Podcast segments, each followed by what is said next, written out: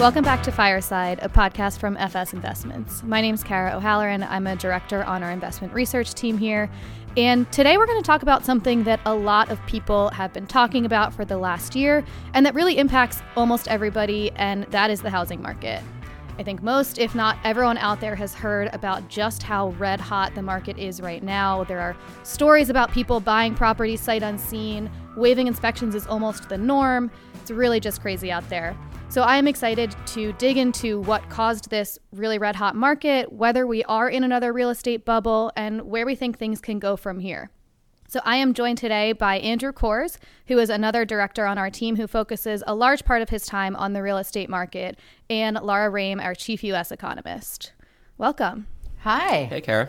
So, to me, the housing market has really been one of the more surprising side effects of the pandemic. Um, in a way, it makes sense. We all sat at home for the better part of a year. I know I became very critical of my space, um, but there was also a lot of economic uncertainty, especially back in you know March of 2020. There were risks of even just touring other people's homes or allowing people into your home to tour. But I think a lot of these trends really started before the pandemic. So, Laura, I want to start with you, um, as always, to walk us through the macro backdrop of what has helped create this market. Hundred um, percent. I think this there's no market that really has included virtually every narrative of the pandemic economy, like the housing market.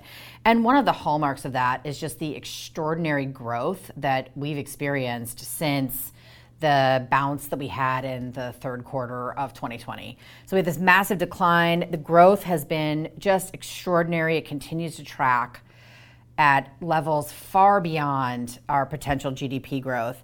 And specific to the pandemic has been this big shift in workers, right? We've had people moving from urban centers to the suburbs. People in the suburbs moved to the exurbs.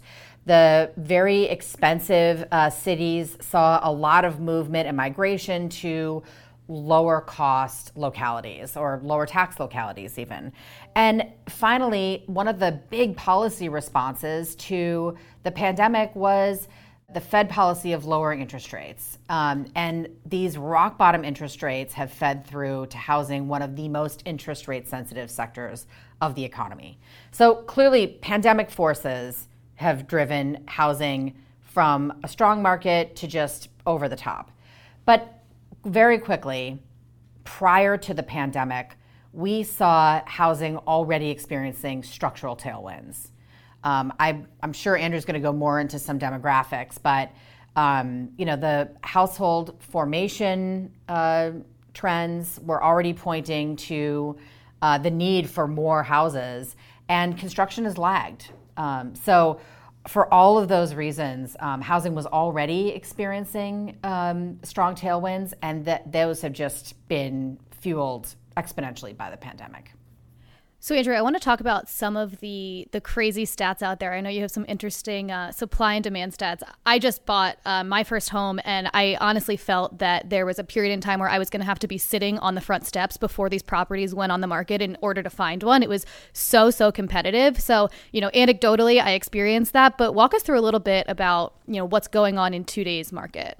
Yeah, sure. And uh, congrats on your big purchase. Oh, thank Very you. exciting. Thank you. Um, so, so I think um, you know, just like we've seen in, in the broader economy, um, what's going on in the housing market is really a combination of demand and supply factors that have kind of combined to create this this kind of perfect storm for for a red hot market.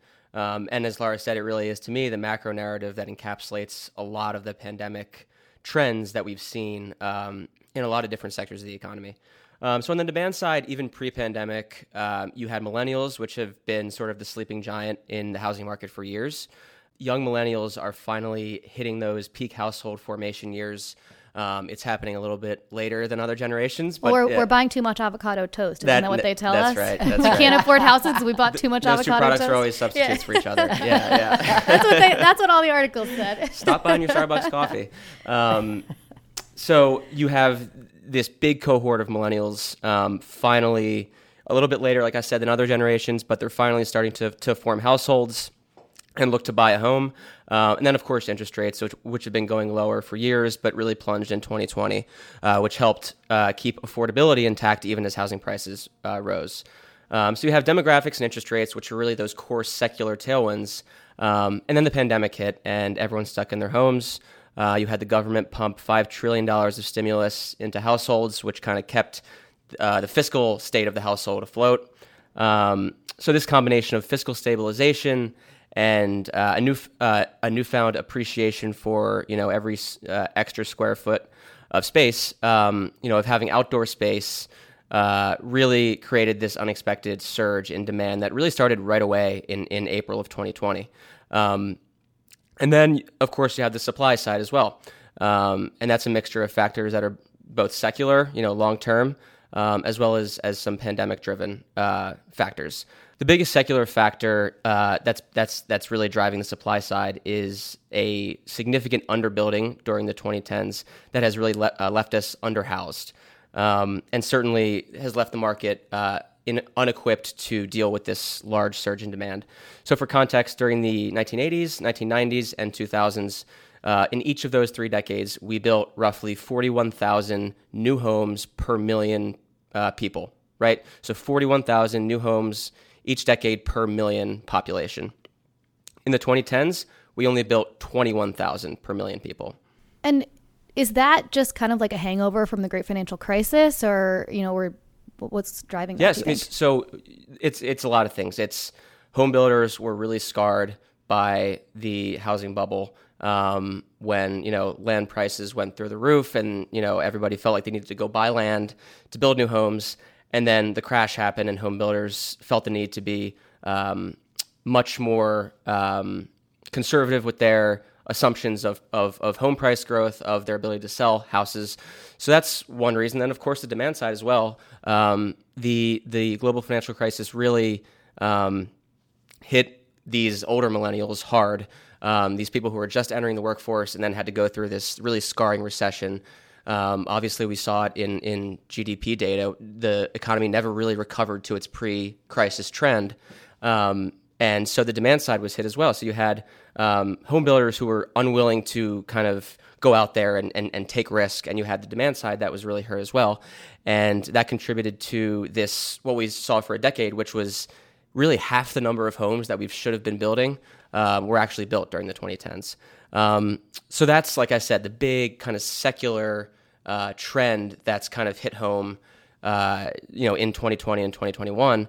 And then, you know, the pandemic really had an acute impact uh, on supply of both new homes and existing homes.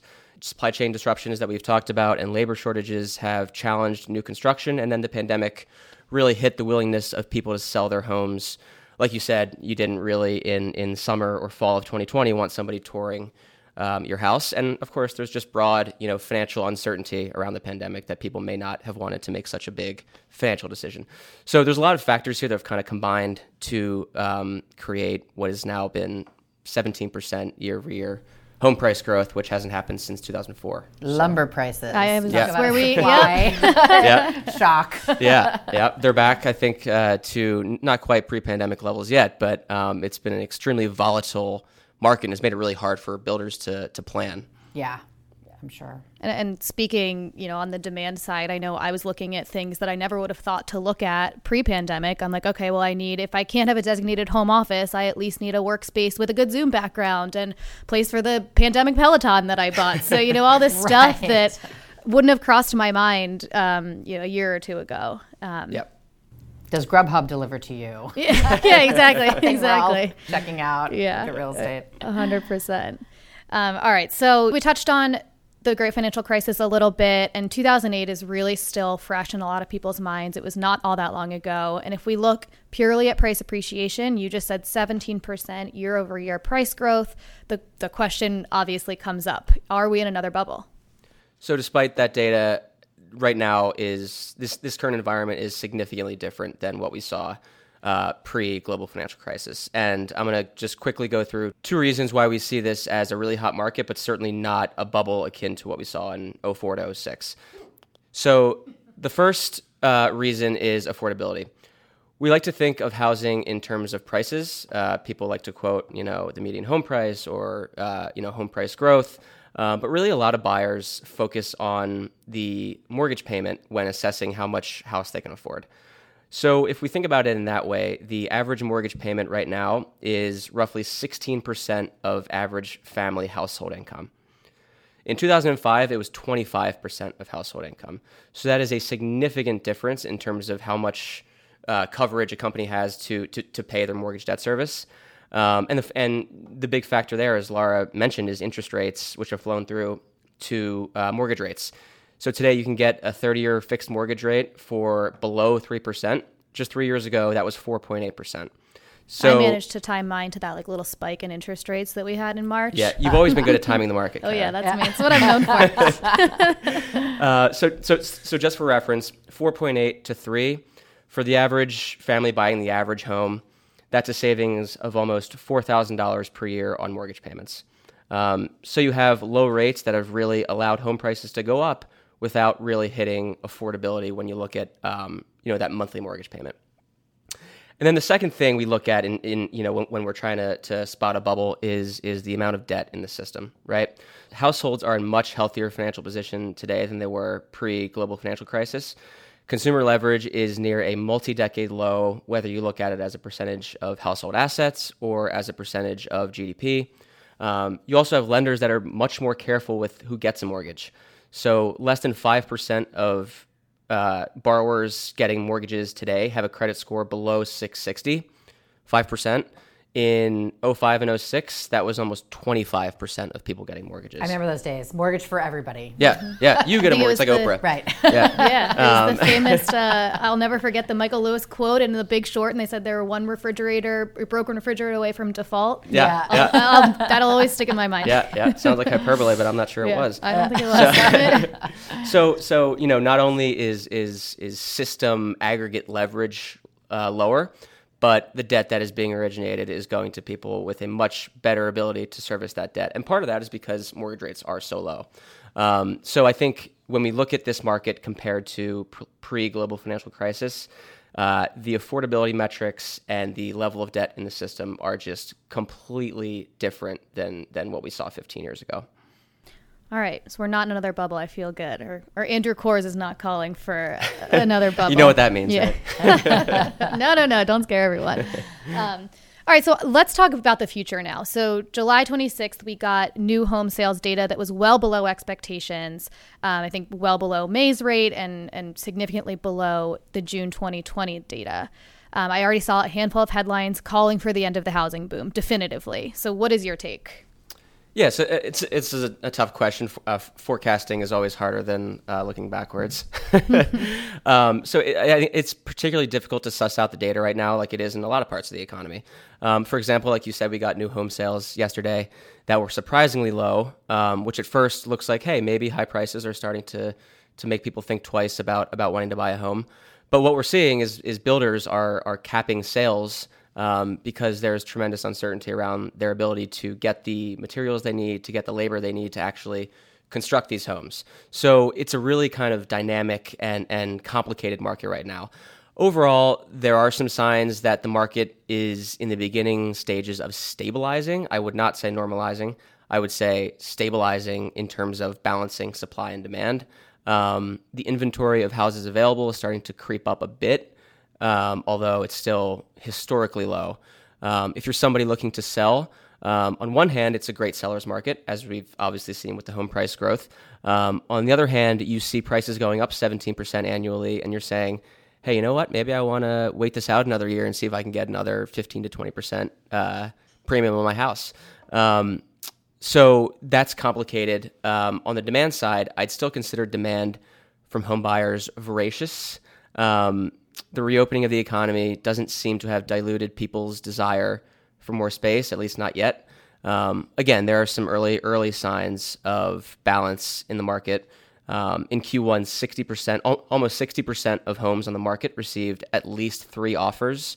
For context, the normal number during a normal environment would be roughly 25% or so. Um, that started to come down a bit, which again is a sign of better balance between supply and demand. Um, we've also seen in, in some of these consumer sentiment surveys, um, the percentage of people who consider this a bad time to buy a house is at its highest since the 1980s. Um, Laura and I were just talking about this earlier. Whether that means that people uh, will actually follow through and, and, and not look to buy a house is up for debate. Um, you might think now is a bad time to buy a house, but you might also think don't tell me that in two years might be a really time, to, really bad time to buy a house. Well, but, so. I, but I think I think the demographics that you talked about. The I mean, I, I laugh at the phrase housing formation. I feel like the baby boomers just called it starting a family. Or yeah, like, yeah, you know, yeah. it's like a very clinical description Yeah, of like we- a really happy event. But but uh, we know that that's been delayed, and that there's Yeah. going to be this demographic demand. You Yep. know, I mean, Yep. Contrary to another you know millennial narrative, people can't live in their parents' basements forever. So Yeah, I think and know, look, more and more they're wanting. And this really comes back to kind of the the broad financial position of the consumer, right? A lot of these millennials would have loved to buy a house, you know, five or ten years ago, but the state of the economy and the timing of the global financial crisis made it really implausible. And you know, with with the consumer in such good financial shape right now, it's become uh, you know much more attainable for a lot of people, and that's I don't think that's going away Yeah. anytime soon. Yep. And so one thing I'm curious about is you- we we definitely Laura touched on this. We saw this migration of people from cities to suburbs, suburbs to exurbs, whatever, and people even moving completely geographic locations because of this availability of remote work. What if that pendulum swings back? What happens?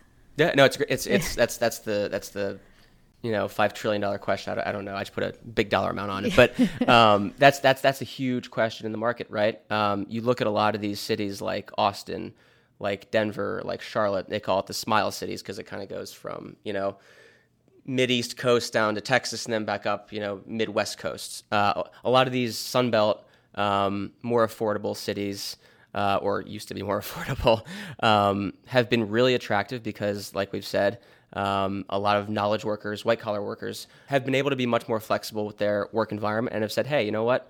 Um, instead of spending six hundred thousand dollars for a thousand square foot studio in New York, I can go spend that money and get a beautiful three bedroom in Austin or Dallas, Texas, um, and pay fewer taxes on it as well, which is always nice.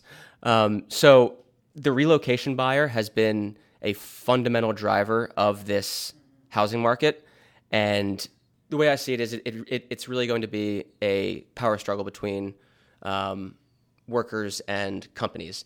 And how much can these people in the tech industry, in the financial industry, uh, in the law industry, how much um, you know bargaining power are they going to have to work remotely, uh, you know, permanently in the future?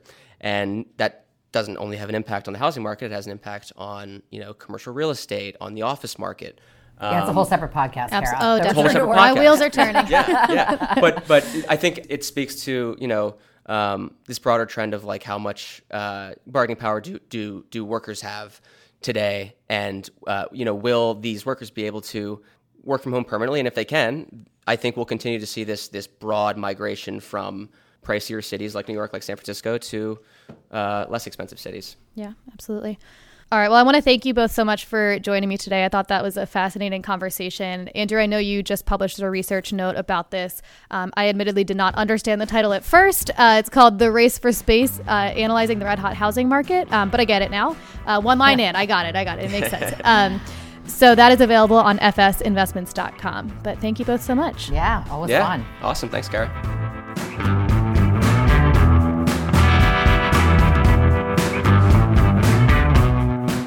This podcast is brought to you by FS Investments. If you found this helpful, subscribe to get new episodes as soon as they are available.